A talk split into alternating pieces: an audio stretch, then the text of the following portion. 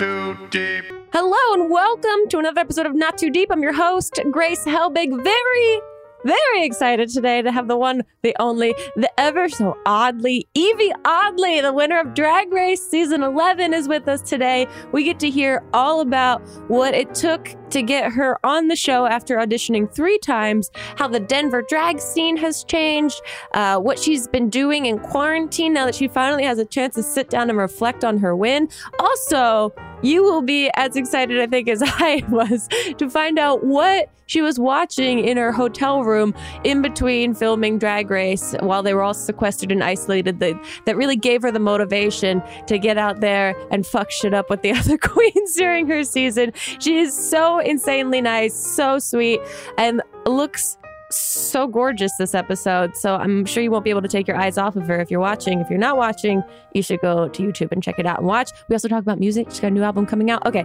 I got to get through this intro so that you guys can actually listen to this episode. Enjoy Not Too Deep with Yvie Oddly. Not too deep. Not too deep. With Grace Helbig. Okay, Yvie, um, you are a so striking in every possible uh, avenue of being. I have a. I'm cu- curious about how you describe your drag to someone that has never met you or never seen you.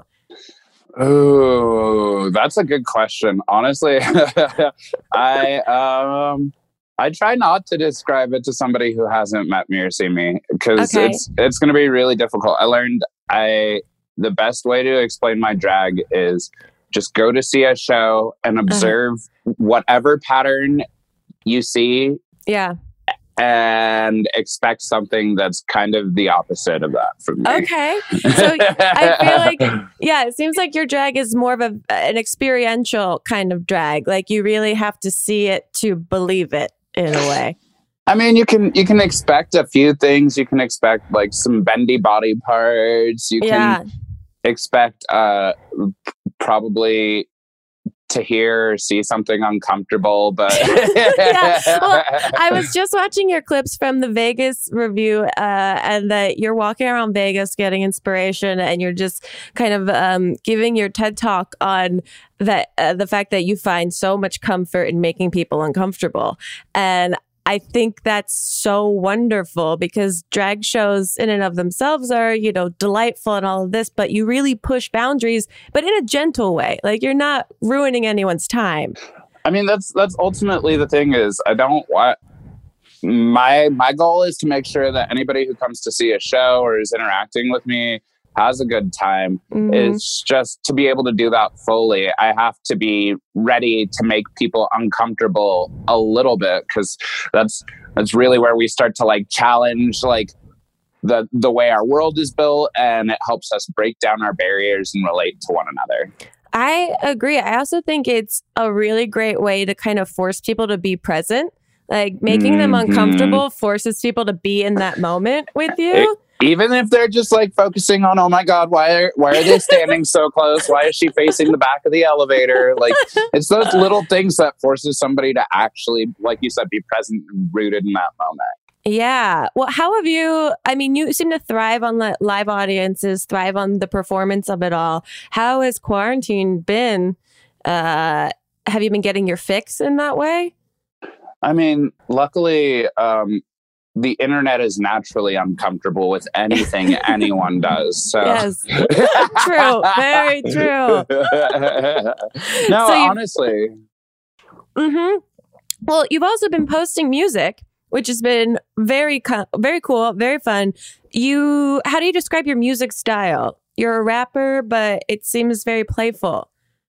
um, yeah, I'm. I mean, I guess first and foremost, I'm a rapper, but I just, uh, I don't, I don't know. It's kind of hard to describe because I'm just having fun with the experience of making music in the 1st Mhm. place. So I'll, I'll like take any specific subject that I want to write about and then just like have fun with words. I've always liked words in a, like a really nerdy ass way. Yeah. The thing is, though, I hated poetry readings. So that makes sense. Well, you have to make it your own in that way, which Yeah. is that must be a different side of your brain, right? Because drag is so presentational without words, you know, and now you're getting to exercise this more wordy side. Is it like a different side of your brain that you tap into when you're writing a song? Strangely enough, no, because at least the way I've always uh, like made a number, made performance pieces for drag is just trying to figure out like what story I'm wanting to tell, or just hearing a story that already exists within a song, Mm. and and trying to piece together other songs or pop culture references to help me tell the ultimate story I want. So it's actually instead of being a different part of my da- brain, it's more like an extension of it because instead of having to like search around for a different song to tell whatever stories I want, I am put in a position where I get to like create the mood I want, create the energy I want, and force anybody who's following me to listen to it. it's, it's great. Well, you've also directed some of your music videos. And is that something that you enjoy? Yeah, I mean, yes, and now. Okay. it's a lot of pressure to be a director to like really make all the moving parts come together. I mean, the thing is, uh, if anyone, if if you've seen me on Drag Race, you know I'm not necessarily a natural pe- people person. Although, but I d- I do like ultimately having that artistic control of being able to see an image in your head and try and make that come out in real life. Mhm. So it's it's just been it's even more drag instead of just like transforming me. I have to transform an entire idea into something that somebody's going to actually sit through. Hopefully, Uh, yeah. Well, it's interesting that you say that you're not a people person because drag feels like it's very, you know, interactive in a way. Did you when you were younger, how did you how did you find drag originally? I mean, um, uh, uh, like Halloween. Yeah. Okay. Halloween is just a good, easy place to start. But uh, it's funny because drag taps in and always has tapped into the one part of me that still isn't necessarily a people person, but I've always liked to be an entertainer and I've liked, I, I like that control too of like being on a stage and having like an interaction of energy between you and an audience member, even if that was like just my mom and my family watching me like lip sync to Destiny's Child. yeah. well, that's, I mean, okay. I also heard that you've auditioned for Drag Race three times before you got on the show. So, in those three times, take me through what each time, what you did a little differently, if anything at all. Um, I mean, it. There's a whole like obstacle course of things that already like naturally got better and changed within my drag in, in the course of those like three years Mhm. auditioning. But ultimately, what it really is is that I learned how to take more control over presenting my drag. Like I was already a fierce ass drag queen. I've been doing all all the things I do now for like years, but it doesn't mean anything if you can't like sell that package, especially uh, Mm. in the format of like speaking to cameras. That was some Yeah. place that watching my first audition tape back, it's very uncomfortable because I'm like, Hi, I'm Yvie Aldrin. and I'm from Denver and I am America's. nah, nah, nah." And then like learning that it has to go further than there and that I wanted to make sure I needed to create a story from the beginning of my audition tape to the end that would make the producers, if nothing else, at least look back and be like, wow, I just saw something crazy. Let me look at that again. And ultimately, Cool. that's where it got to be on the third time. That's very cool. I also think that it's really important that you represent this, you know, odd and strange type of performance, but knowing that you have to like hone in on that, not lose that at all, but just like have the confidence to connect that weirdness directly to someone else. Because I'm sure people worry that if they get on the show, they have to like sugarcoat their drag or make themselves some fit in some type of box that people might expect them to do. I mean, I can't I, I can't speak too personally on that because I've never actually been in any of the girls' heads as much as I've tried. But I, I I will say that from my perspective and my experience, it looks like especially now that there are more seasons of drag race and it's something that's more easily available for people that you do see a lot more people coming onto the show who are already like self-produced and they're like Mm. and this is how i'm going to act if i win and this is what's going to happen if it doesn't go my way and like Mhm. i don't know i a part of what blew me away about the whole experience of being on drag race is the fact that i couldn't believe it was real. So i i was like i had no way to sugarcoat any of what i was feeling which sometimes was not in my favor but I think that that's what people appreciate because you, I mean, everyone that's been on this show, and we've had a couple queens on the podcast that we've talked to about this, it seems impossible to prepare no matter who you talk to and how many Oh, God, no. experiences you hear about. Yeah, that you just have to kind of go with all of your best tools in your toolbox and then see what happens. Uh, shake the dice and, and hopefully steal the crown yeah, how was do you still think about the finale? Do you or is that kind of a blur of a moment to you that you know happened but is hard to Um, remember? No, I, I still like remember it vividly. It's just like everything else along this journey. Like like every now and then I will catch myself like getting lost in the sauce of like, yes, I've always been here. I've always been America's next drag superstar. But it really like there are times where it catches me by surprise and I'm like, I can't believe that there are children around the world who know me. Uh, I can't believe there are adults around the world who like yeah. Know me for my cross dressing. I can't believe that I was able to convince RuPaul to put me on a TV show. I can't believe I was able to convince her to force me to win, just rig the whole thing in my favor. I didn't even have to try. Amazing.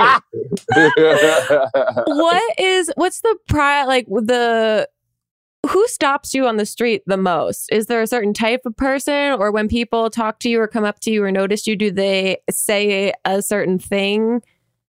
Um, I don't want to like pinpoint the kinds of people who stop me on the street necessarily, but they're always like, you know, the, the weirdos, Yeah, like yeah, the like yeah. and people just people who are made to feel outcast like people in a world that doesn't make them feel comfortable in a specific Mhm. place that doesn't make them feel comfortable those are just like the people who um i guess my drag really relates to I think or, or that's help yeah Yeah, I think that's beautiful. I mean, especially because drag in general feels like, you know, a place for oddballs. And then to even go one step further and be like a true oddball in an oddball society is like very cool. uh, i mean just don't say that to any of the real weirdos out in the community i'll be like oh that bland ass pg basic bitch Really? I'm so bored. I want to Oh. see her shove a fish up her. You, you like? yeah, I know. yeah, yeah. I know the world, at least in drag, is a lot crazier than I am. But I was just. I remember being like a little twink growing up watching Drag Race and being frustrated that I specifically couldn't find any representation for like black queens who did the kind of drag I did, Yeah. but like queens in general who who like to fuck the system. You know. Yeah, yeah, yeah, yeah. Is that um is that familiar to the Denver scene in general? I don't know much about the Denver scene. How do you describe it? Um, I uh, well, how I would have described it on Drag Race was like sparkly bodysuit, boring, blah blah blah blah blah. But like, I have to say, in the like three years since I first uttered those words, like talking shit about um, my hometown. Yeah. I've seen such major growth here. Like this is the on- one of the only scenes I've I've been to in my travels around the world where there are new queer spaces opening up where there's more inclusion and representation in our drag and it seems like a bunch of alternative performers from everywhere are moving so i feel like denver's becoming a new alt mecca for drag Very cool. That's very exciting. And for you to be a part of that, that's really cool. Um, okay, we're going to take a quick break. When we get back, uh, I have a bunch more questions for you. So we'll be right back with more Not Too Deep. Not. Not. Not. Not. Not. Not. Not too deep. With Grace Helbig. Yeah, let's talk about the drive and drags. What are those like? Because, I mean, one thing is you drag queens in general feel like the most adaptable type of humans that exist. And then on top of pandemic happening the ability for everyone to adapt and figure out how to hustle and and you know get their gig going is very cool to see. And so these drive-in drags have started. And what's that experience been like for you? Oh my god um a breath of fresh air. Really? as much as much as I needed some like time away from the hubbub and some time to actually let my body heal from all the bullshit I put it through. Uh, I I really missed performing a lot, and these like drive-in drag shows are kind of cool because it just has this like festival feel where people get to like go and have their own parties in their own car of like cool an appropriate number of people, a safe Right. distance away, and I I get to like exchange that energy again. That's very cool. Have you had to change the way that you perform on stage since it is a little bit of like physical distance between yourself and the audience? Um, I mean, luckily, Drive 'N Drag is as far as drag shows go, it's like a pretty big setup. There's a big Right. stage. There's lots of distance, and so I'm already used to performing environments like that. Mhm. for like big stages and big rooms and stuff. Uh, however, I will say that the idea of doing like smaller shows in a bar or something does sadden me because my favorite part about performing is that audience interaction. So I like to like get in there. yeah. Well, okay, then talk to us about Vegas. How was that performance? I mean, audiences there feel like, you know, it's a little bit of everyone from all over the place. Uh, was that experience different, better, worse? um, it's the worst thing I've ever done. No. Honestly, I would love to hear about that. it, it was definitely difficult to get it um, up and running only because something like this had never really been tackled before Mm. uh, as far as like trying to merge the worlds of drag and live theater which already which has been done but to merge the worlds of like RuPaul's drag race drag like and tell Yeah. that story and like still have our stories be there and authentic on stage and like have us do this whole like theater world stuff where we have to do rehearsals that drag queens don't do and have them do stuff that they don't have to deal with like like sw- like wiping off our bet back sweat yeah, what was did you have to do any like real dance classes or real performance type of, of things? Or were you kind of like, I have everything in my wheelhouse? i mean uh, I, I I feel pretty comfortable in my ability to pick up anything. So Mhm. I didn't I didn't do anything else to prepare for Vegas other than like work on some fierce costumes and focus down on all like the lines and choreo that uh, Jamal Sims gave us anyways because he's a fierce ass choreographer. So yeah. that that was my dance class was learning to do that choreography at all. Very cool. I also wonder about you've done so many like sit talking head interviews. Do you find yourself like speaking in real life in full sentences, repeating questions and giving full answers? Uh, yeah, but and this goes back to like even my time filming on Drag Race. I have a bad time keeping it concise. Like I'm just a to circle around to the main point like that. That could have Yeah. been like three seconds long, but No, I appreciate it. I like all the in between. Uh, I also want to know who comes to mind because I feel like all the you, you know everyone talks to each other, give helps in different ways, collaborates on different projects with each other. Is there a drag queen that gives the worst advice?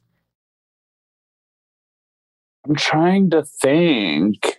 Or is there a drag queen that you just know you wouldn't go to for advice because it might be a little not good? Um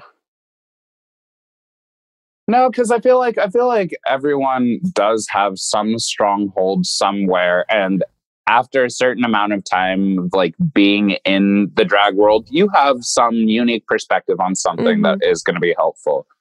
That's true. That being said, I don't listen to anybody else anyways.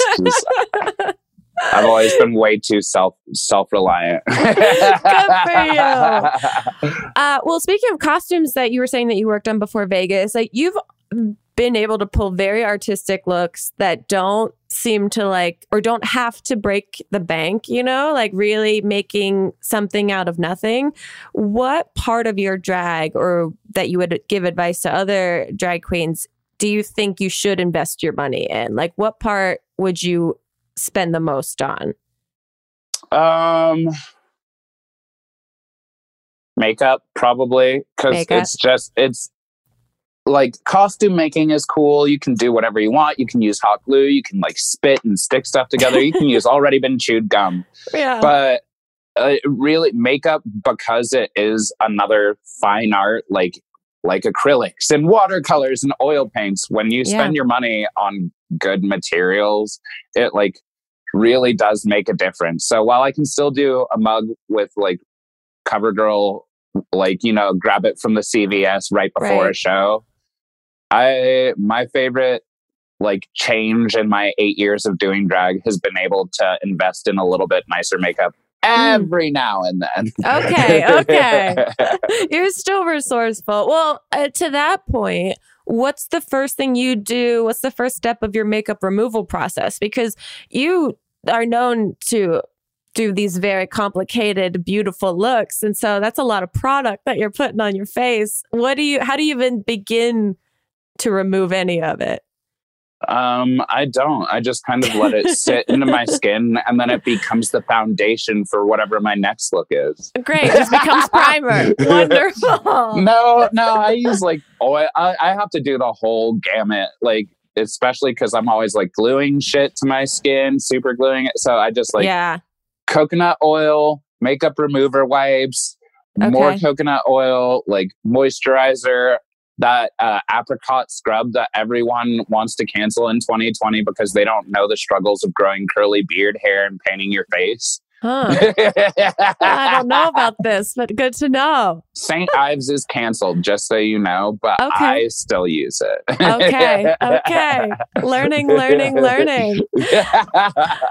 Um, what's uh, have you had any sort of like makeup or product faux pas that have turned out um, bad that you'd like to warn anyone about?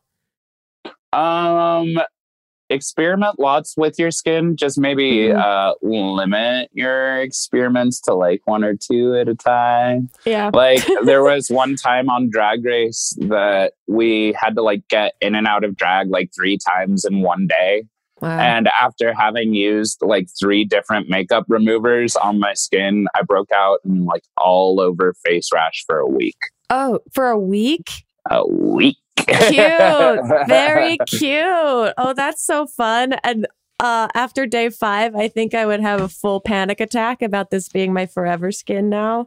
yeah yeah no i already did i was like I, i'm in a drag competition but i can't put any more makeup on my face what do i do it feels like it feels like a scene from a bitchy movie that you just got like bamboozled by the the cool kids. They put shit in your makeup.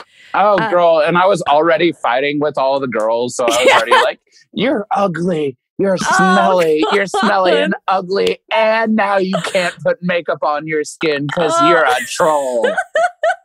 Yeah, like, I'm not I'm not self sabotaging, not here, no way, not at no, all. No, not not right now. No, no. I did amazing at Snatch Game. Oh, oh yeah. Well, the uh, I mean, it's it's such a it's, the thing that I would love as a viewer to see more of is honestly like when you guys go home for the day and like are you you're all in a hotel? I understand, and or you're put up somewhere in Los Angeles. Do you have like access to the internet? Are they keeping you like away from all of that? You don't, yeah, you don't have access to the internet. You you do get TV. So I'd actually, it was the first time in my adult life that I like really had time to watch TV. Oh, And TV ended up being like my best friend there because we weren't allowed to talk to any other hoes. I couldn't see the sun. So I just like watched lots of Naked and Afraid and just, really. I was like, if those people, if these pasty motherfuckers can be out in the middle of Africa, like fighting each other and lions and shit, I can survive these 13 or 14, however many catty bitches. I've got this girl. It's amazing that that was your inspiration. Legit.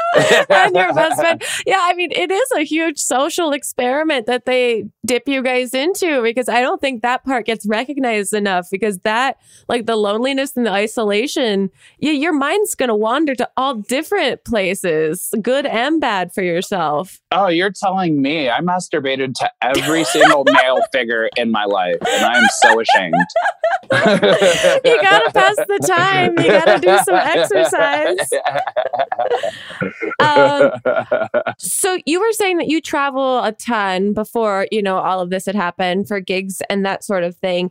Have there been a drag culture that stood out to you, either in the U.S. or abroad, that you hadn't experienced before, um, or a drag scene?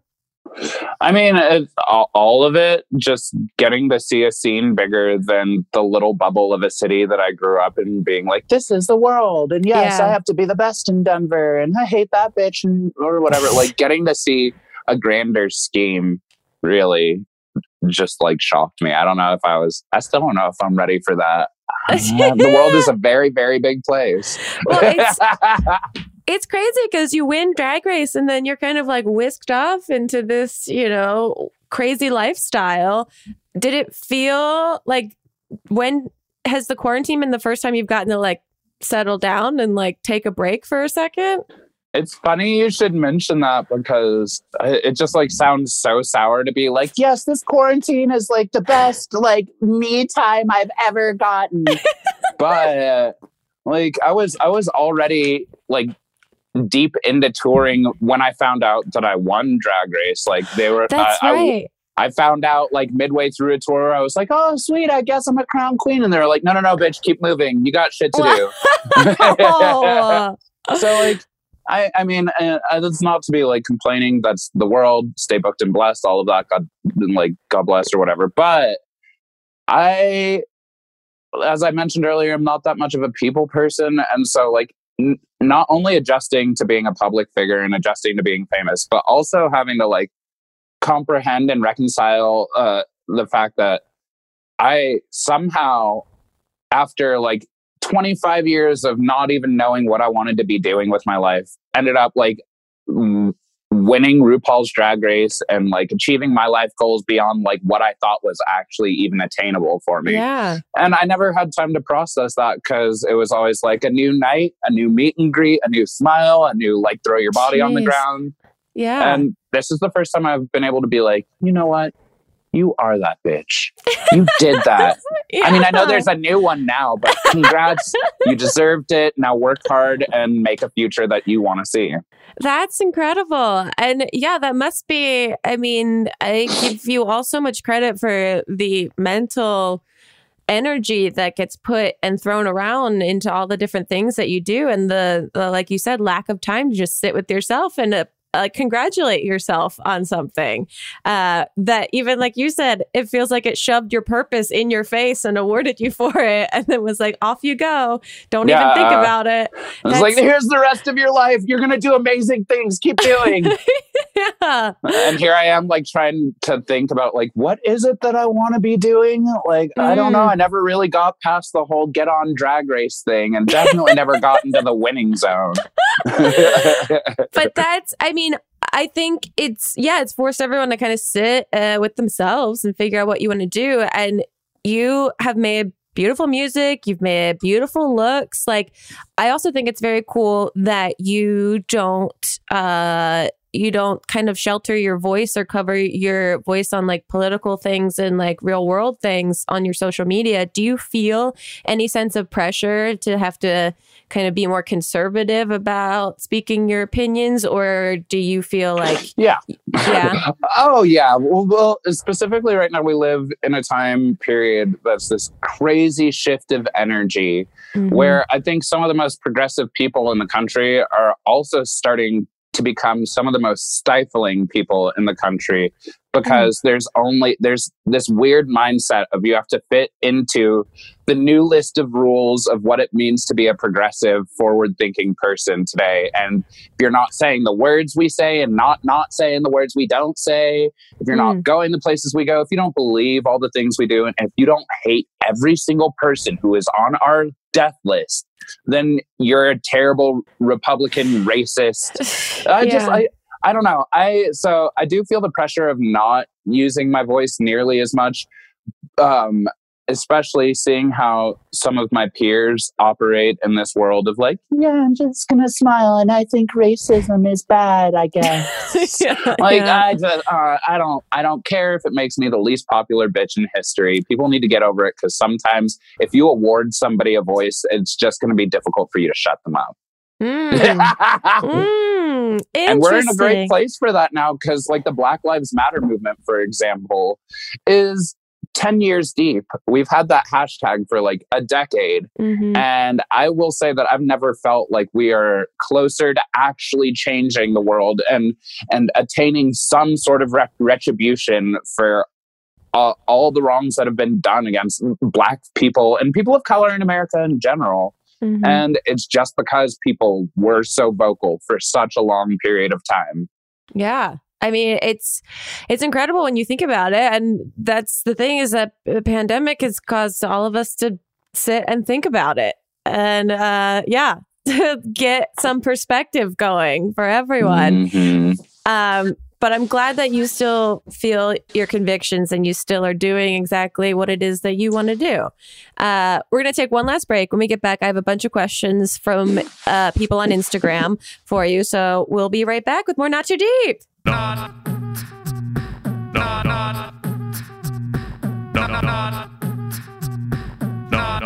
too deep. With Grace Hello, listeners. Grace Helbig here wanting to say two things. A big thank you for listening to the podcast. Uh, if you're a regular listener, if this is your first time listening, welcome and thank you. And uh, second thing, if you are enjoying yourself here in this not too deep world we've built and you'd like to leave us a review, that would be so wonderful. If you can go to the iTunes store, the App Store, and leave us a lovely little review, comment. How are you feeling? Good, bad, otherwise? Maybe just good or otherwise would be appreciated. Other than that, enjoy the podcast.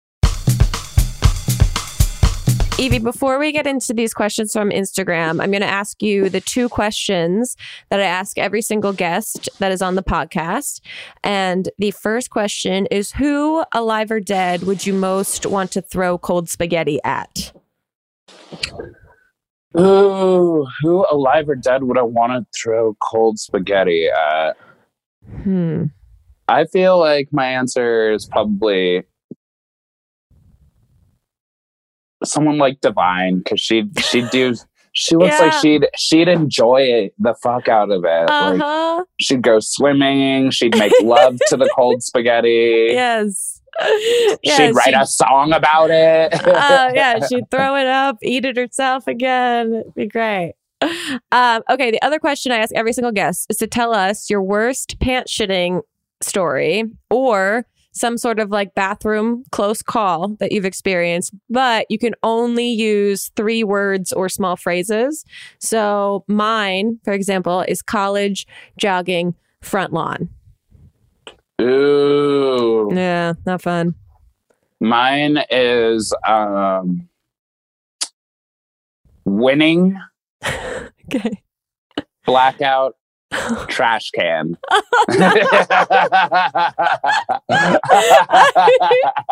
I feel like that's the name of a song that you're about to write. That's pretty great.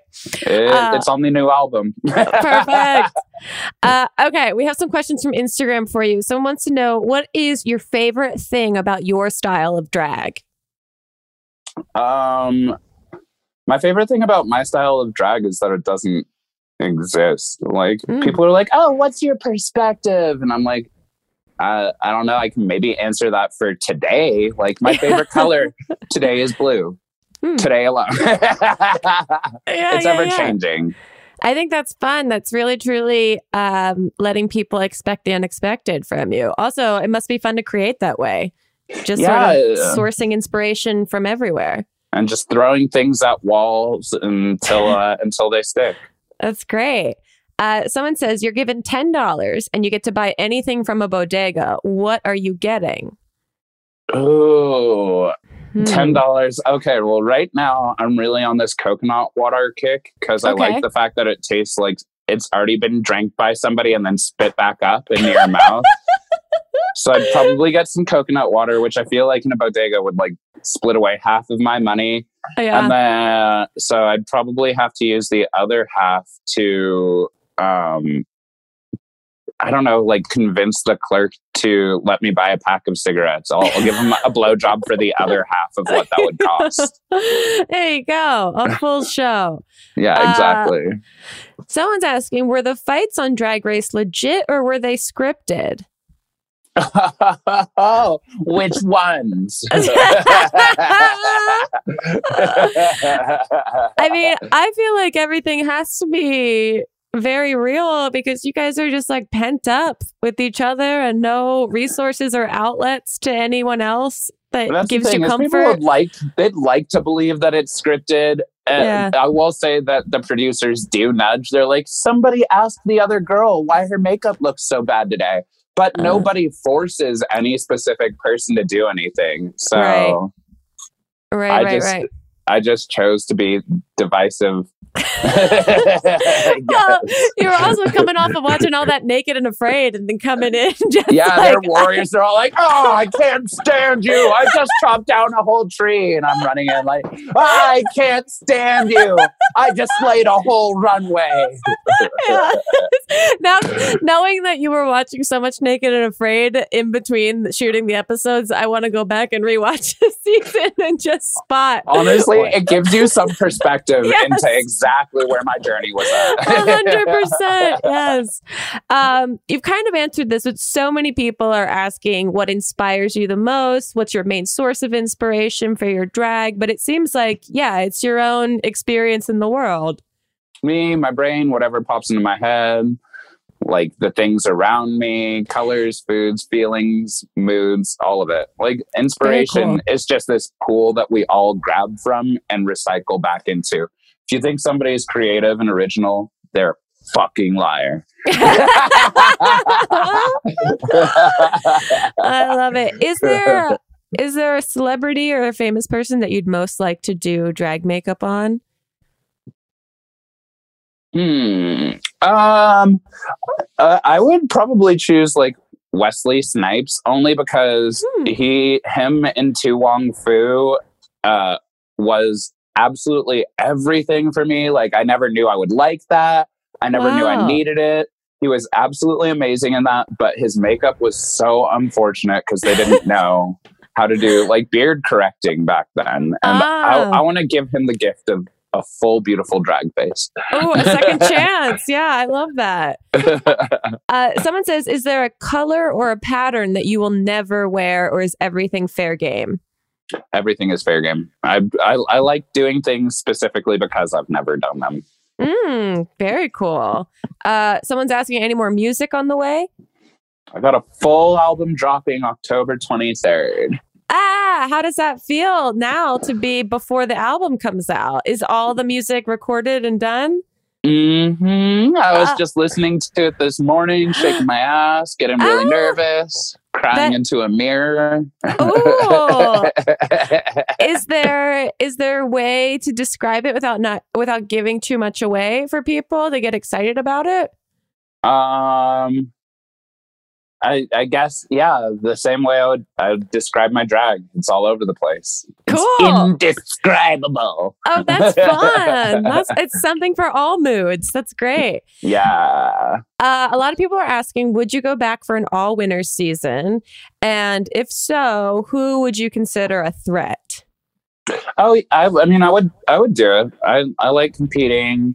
I, I like the idea of going back to that competition now that I know what it feels like to be in a Mhm. competition of that caliber. Right. Um, I don't think I do very well. So Not with Not that attitude. No, it's not even that. It's just that like I'm not blind. I'm aware of like the places where I would need to like grow and show out to make people really happy. And I don't want to buy sparkly dresses so people Yeah. can suck a bag of dicks. And I'm never going to be good at the snatch game because I don't want to be. well, that's why I feel like you and Adore were very like in line with each other. Uh, kind of like the same mentality of not wanting to conform in that kind of regard. I mean, but I, I feel like there are ways, even then, that like you can make it work. That's what I Mhm. tried to prove in my whole season. I just know that at an all stars caliber, Yeah. especially with the way that the last few seasons have also been this like weird congeniality, like both the bitch off the island game. Yeah. Oh, there's no way I would last. uh, you're self aware, and that's what's so charming. uh, someone wants to know what other creative projects or areas have you wanted to pursue but haven't had the opportunity to yet? If there are any, would you ever make your own uh, makeup? Do you make your own makeup? Uh, you know, I mix I mix random permanent markers with random creams and powders sometimes, but no. I mean, I, I I don't know. I thought about it. I just don't really see what the point is, like, unless I was like, God bless all of the people who are out here, like, creating new palettes with a new way to say the color green Yeah, and like a whole new shade of nudes for your eyes. But I'd rather just use other people's. Like, if somebody wants to walk up someday and be like, "Hey, would you like your name on some makeup?" I'll take I'll take him for it. But Are there any other kind of creative projects like um in the theater realm or more in the music realm? Would you ever make like a musical? that's okay. So that's the thing is I've. I was a theater kid long before I was a drag queen. Okay. And I- I would love, like, my first initial gay dream was to move to Broadway or move to New York and perform on Broadway. Wow. But right now, just being a live performer is not the T. Mm, mhm. Yeah, yeah. Uh, I think that's good. Um, okay, someone's asking, what would you name a hypothetical child? Um, I've had these names like picked out since I was little. I've had Ira, Ooh. uh, August, and Leo because I'm just like super narcissistic. Leo, August, me. oh yeah, yeah. It's all about me, me, me, me. you know what? I'm naming my kid me. I love that. um, uh, so many people are asking, how are you doing physically? Um, and like, what are your uh, tips or tricks for self care? Well, those people can mind their damn business. um, no, I'm doing. I'm. I don't know. I don't. I'm it feels like you, fine. yeah, you seem like on the show too to have a handle on like your body, obviously, and you take care of it when you need to take care of it, but also like amazing on you that you really put your body out there every time. Like you give full performances. I mean, it, it's definitely super taxing, and I know it's technically speaking not what I should be doing with my body. If I want to live to old age and like have nice, happy, like whatever, but I've never seen my life going that way. I've never like seen that being some opportunity for me. So I have just been kind of like endlessly throwing my body on the ground. So it was it was like it was like pretty messed up after this like last year of literal nonstop touring. But yeah. now that we've had like a good half a year of unemployment and me only occasionally popping out to do some cardio, like I, I can really a feel the damage, b feel my age, but c Mm. feel good in the fact that I don't feel as compelled to do the most every single time because of it. That's good. You're learning your boundaries. Ish, ish. We'll see what happens. Um, okay, last question for you. What's your favorite trash food? Are you a food person? Are you a foodie? Are you you are. Okay, so what's your what's your I guess guilty pleasure food or like highfalutin food?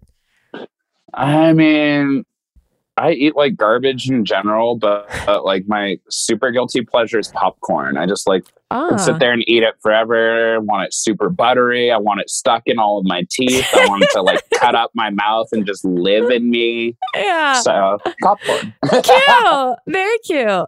Uh, well, Yvie, before we wrap up completely, usually when you know pre in the in the olden days when we could all do this in person, uh, we would give a gift to our guest, um, but we're we're going to do it digitally or virtually. Now we have a personalized fortune cookie that I believe Melissa may have emailed to you. If you're able to check that and read us your fortune. It says you can do what Drake can do, but Drake can't do what you can do. And that's what makes the difference. And don't you ever forget. Hell yeah. Uh, Yvie, this has been so lovely. Thank you for making time and talking with us. Where can everyone find everything that you're up to? Where can they get the new album when it comes out or follow you on social media if they don't already know? Okay, so if you're looking for me on social e- or media, don't look for any Yvie pages because they're all lies. My Mm. my handle is always going to be oddly Yvie, so that's O double D L double Y V I E. Ooh, Yeah, very fun. And then you can check me out on YouTube, which is the only place where I'm Yvie Oddly. Uh, that's where I'm, I'll be posting all of my music videos. Like, get ready for Drag Trap October 23rd. It's going to be out wherever people um, sell music, whatever street corners you pirate shit from. Love it. yeah. Awesome. Otherwise, I'll be I'll be in your city someday. Someday, fingers crossed, fingers crossed. And uh, if someone comes up to you and wants to put your name on a lipstick, maybe that'll happen too. Who knows? I'm, I'm ready. Ready. Yvie, thank you so much. Guys, go get the music, go follow all of the looks, and um, get, get- expect the unexpected. We'll see you guys next time on another episode of Not Too Deep. Goodbye. Too deep, too deep, too deep, not too deep with Grace Helbig. Not Too Deep is a production of Grace Helbig Incorporated, producer Melissa D. Montz, edited by Shireen Lani Eunice, post production sound by Chris Henry, and an extra special thanks to Flula for the theme music.